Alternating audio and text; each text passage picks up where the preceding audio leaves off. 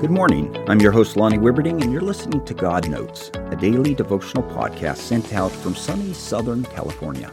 Today is Monday, June 12, 2023. Over time, my sleeping patterns have changed. There was a time when no matter when I went to bed, I could get a solid seven or eight hours of sleep each night. But that's hard to do anymore.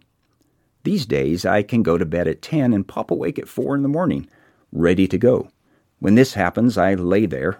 It's dark. I try to get back to sleep, but it rarely works. So I wait and wait, and eventually it gets light and the day begins.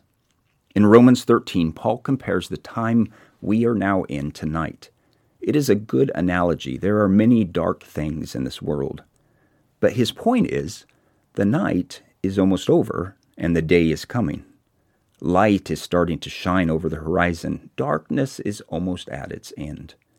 Romans 13, 11 through 14 says, Do this, knowing the time that it is already the hour for you to awaken from sleep. For now salvation is nearer to us than when we first believed. The night is almost gone, the day is near. Therefore, let's rid ourselves of the deeds of darkness and put on the armor of light.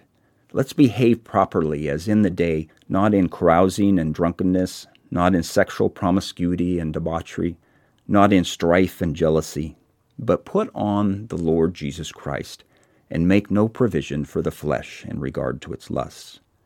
The time for darkness is just about done. We are children of the light, so we are encouraged to do things worthy of our calling to a bright morning to come. Sometimes it feels like the darkness will never end, but it will. Keep holding on. May God bless your day. We'll talk again tomorrow.